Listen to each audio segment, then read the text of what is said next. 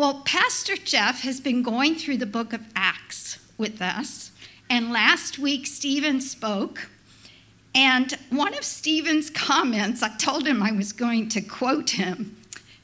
One of his things that he asked us to think about is what people were probably saying about the Apostle Paul before his conversion, because Stephen's passage was in Acts about the conversion of the apostle. He said they were probably saying, There is no way this person's ever going to be a Christian. Think about that.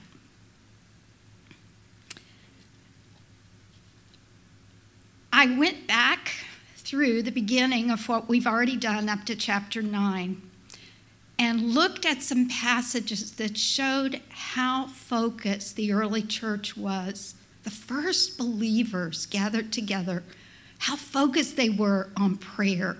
We've just heard an example of how encouraged this couple on the field, Jen and Curtis, feel when they receive a message that someone's praying for them.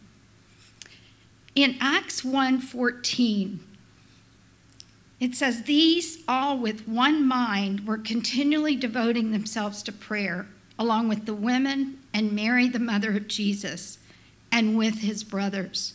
So these core group of followers, about 120, it says in verse 15, devoted themselves to prayer.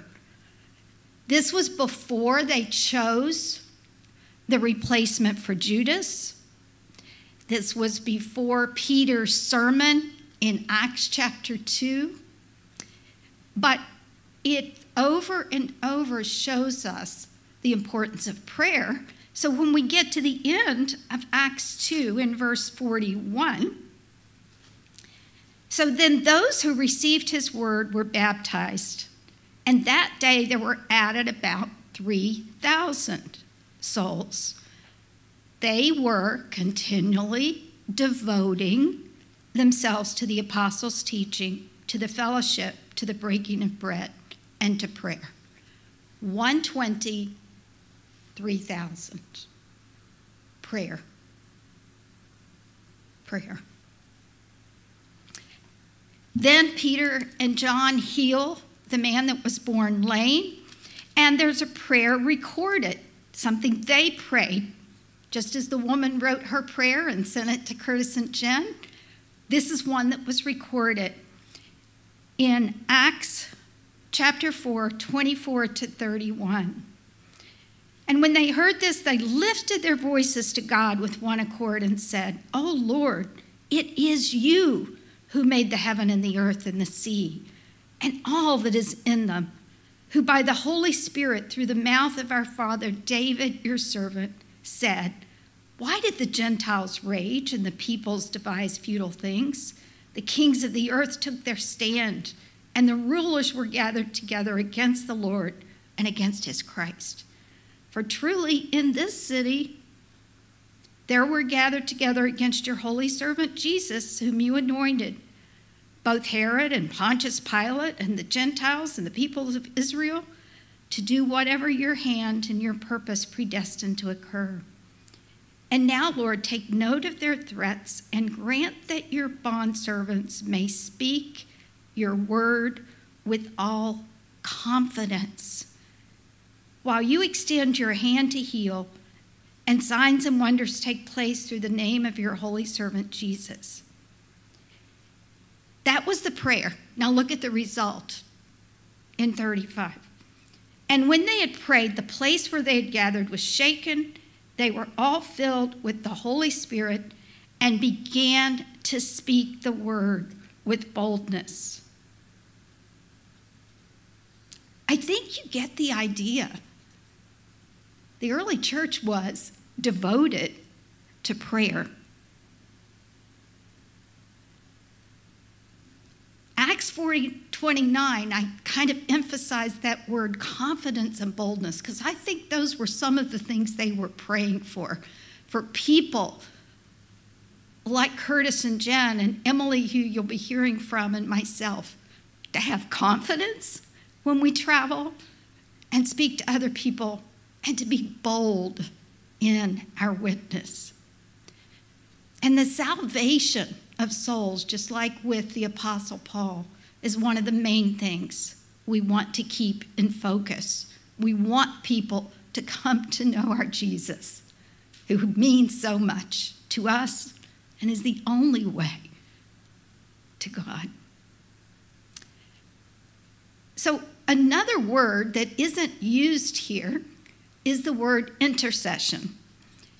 Now, I was so excited when Jeff and I talked about kind of the theme that I could weave into a Sunday on missions. and we came up with this idea of intercessory prayer, interceding for other people. That's what the people were doing in this time because, as you know, Peter and John from Pastor Jeff's teaching were thrown into jail. And the people were interceding, they were praying for Peter and John. The classical Greek word, now the Bible was written in Koine Greek, but the classical Greek word for intercede means to bring a petition before a king on behalf of another person.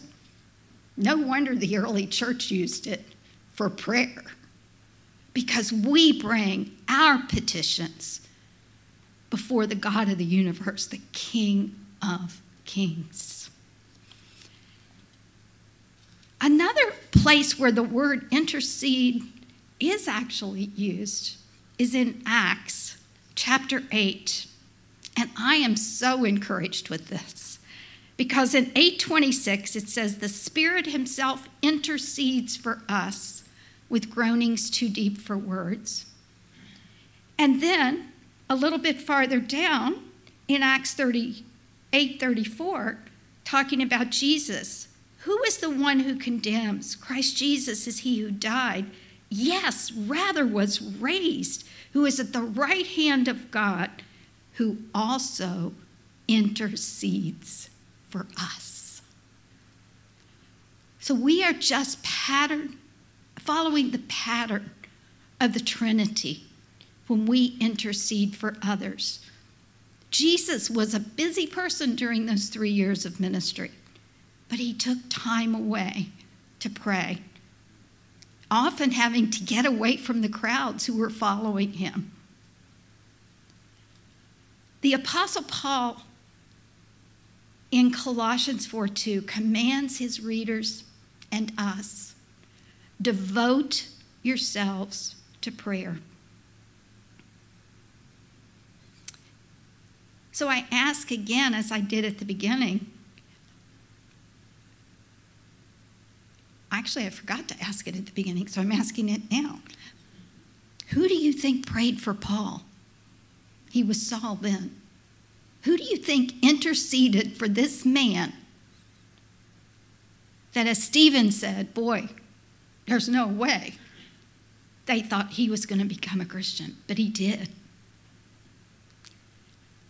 Well, my reason for being happy that Pastor Jeff and I came upon this topic of intercession, praying for others, either to become Christians or for their needs, is because I leave this Tuesday for six weeks as a part of my ministry in Europe with a small missions organization called Entrust. And our, our verse is where we get our name. 2 Timothy 2 2, and the things you have heard from me in the presence of many witnesses, these entrust to faithful ones who will be able to then teach others also. And I want to tell you a little bit about a video you're going to see that will be a woman I'll be traveling with. Agi is a woman that I met, and she'll share a little bit about that in the video, when she did a module with me in Hungary called Developing a Discerning Heart.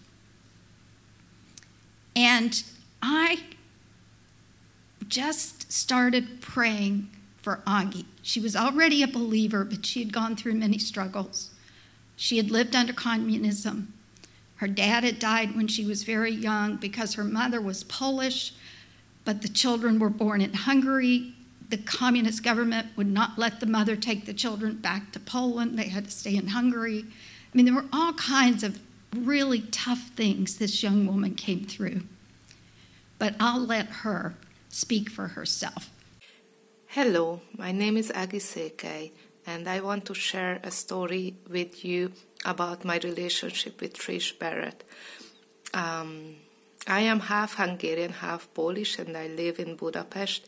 Uh, this is where I met Trish when she was coming in 2017 to facilitate developing a discerning heart, the second module of Entrust Equipping Women trainings. She was doing that with Barb Allen, and uh, from the first time we just got along so well she became my mentor and my friend, along with when I participated in um, FRL and DBS, our first and third module.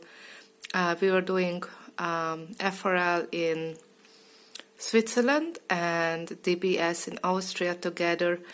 After I have completed all my trainings, she also mentored me as a facilitator pursuing certification uh, and we have done an online DDH with the ladies from the Middle East, and we did another online training DBS uh, for international for an international group.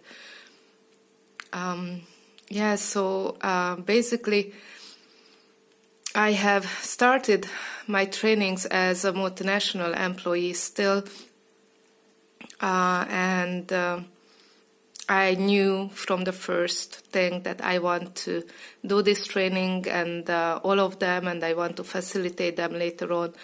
But first, I was thinking that I will do that as a multinational employee, uh, having my day job and uh, doing the trainings.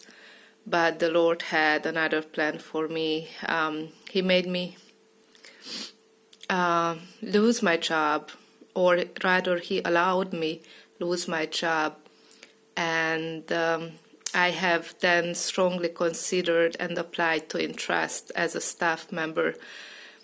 Uh, since then, we did many things together with Trish, and uh, last year she has asked me to become the new European regional team leader, and the position she's holding right now um, she asked me to take over from her.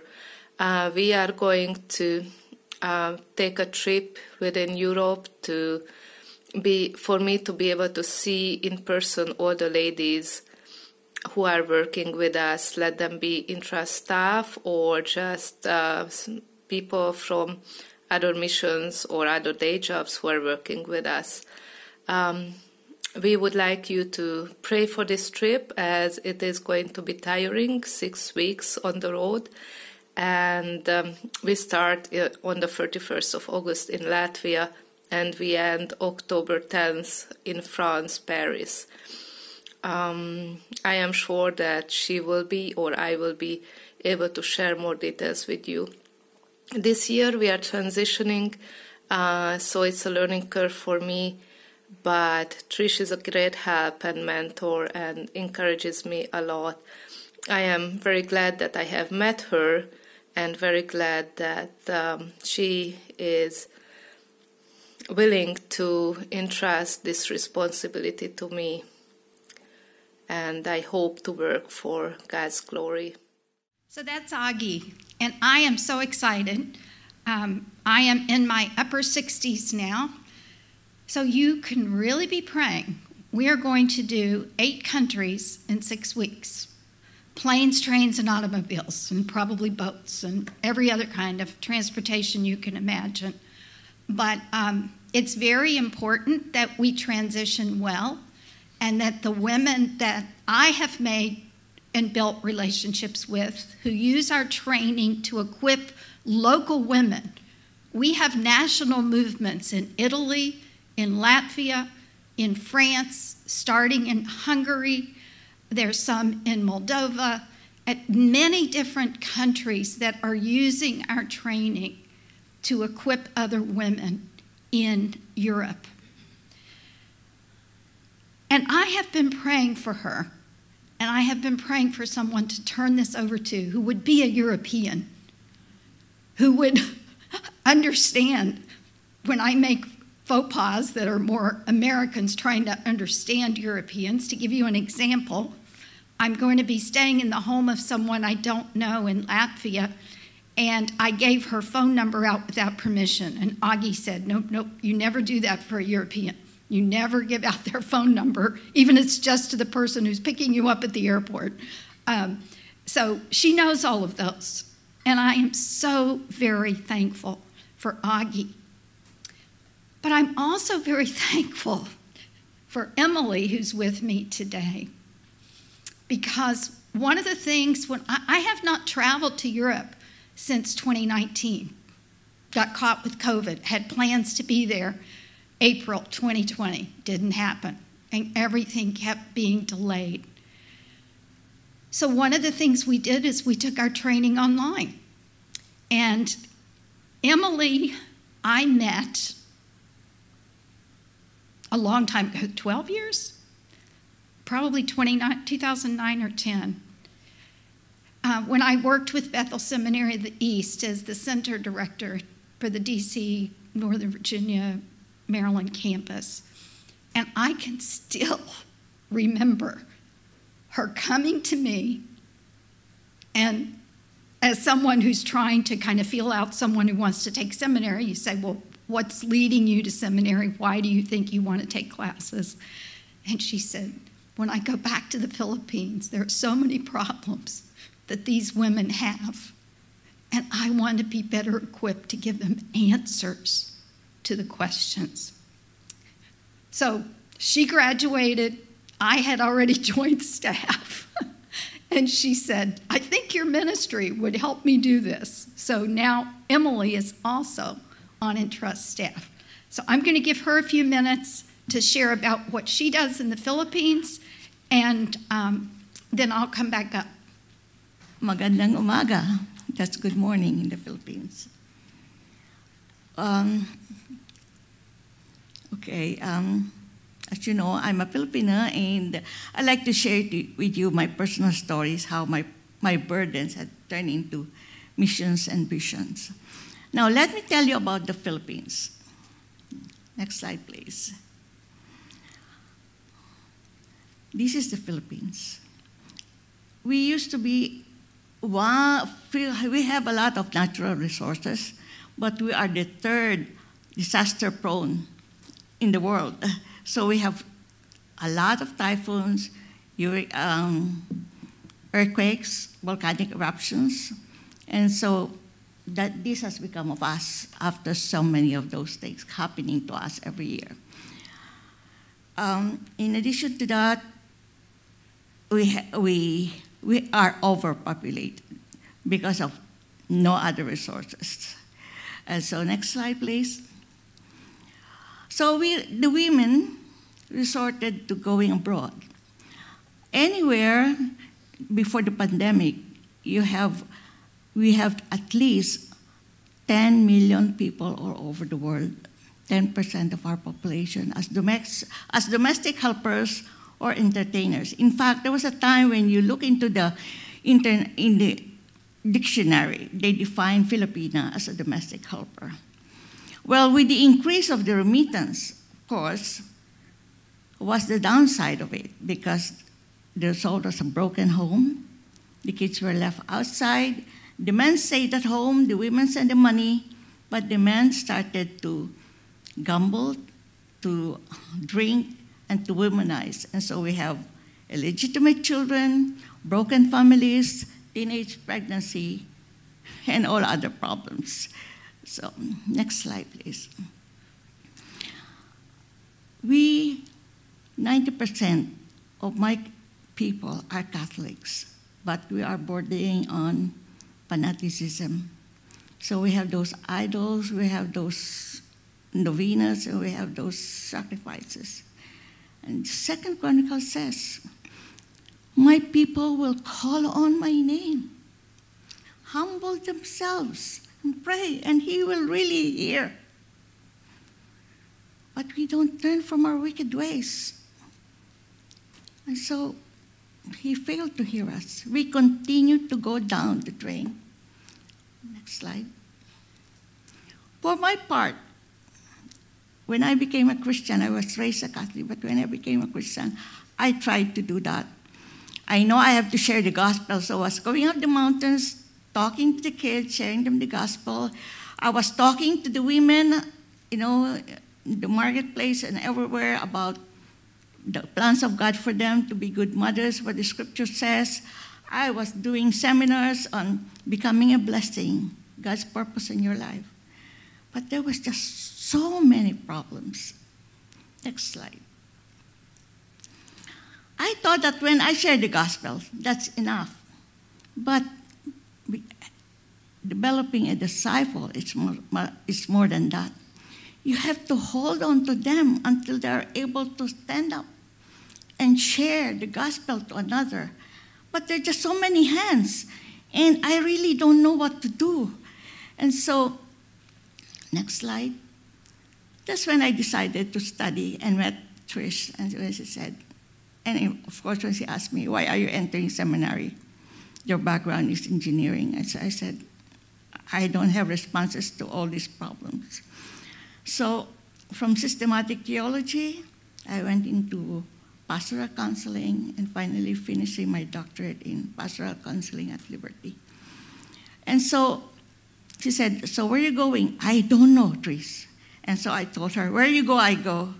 And so she introduced me to Entrust. And it was really the way of God. Because Entrust was training women leaders, you know, to be active, to be able to teach the Bible. And so I became a Philippine Hub coordinator in 2018 and started teaching the four modules the FRL, the how to that is relational learning. Then DDH, which is discerning heart, where you open your, your life story. And so, in this study, uh, can we go back to this slide, please? So, from Entrust, also I had my personal ministry, Hannah's Home. What is Hannah's Home? Um, when I was doing my thesis, I, my thesis was on human trafficking. And so I have to understand the problems of human, women. And I did this uh, during the COVID time and had this um, via Zoom. Uh, so where are we now? Next. Hannah's Home in 2019 to 2000. We started with seven victims, uh, human traffic victims. Uh, but in the process, they become, um, my thesis was uh, how to restore hope through scriptures.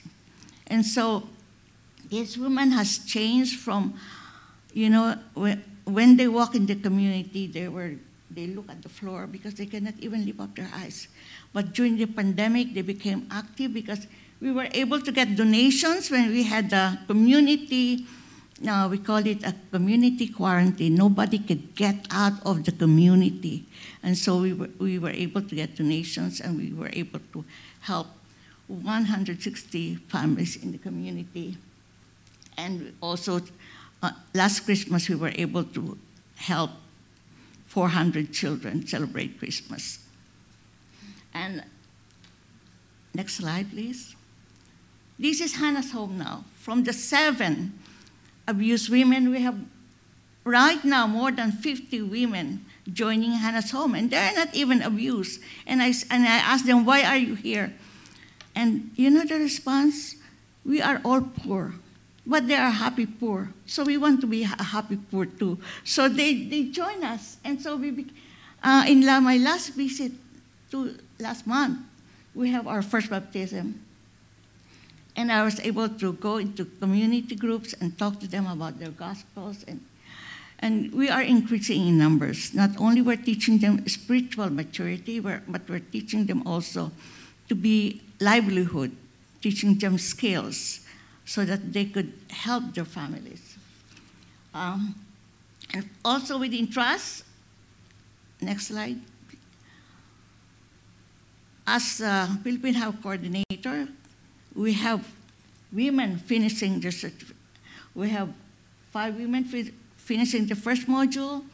We have another eight finishing the second, and the third one, five finishing uh, how to teach the Bible. And they're going to Thailand this October, and after that, they will be facilitators.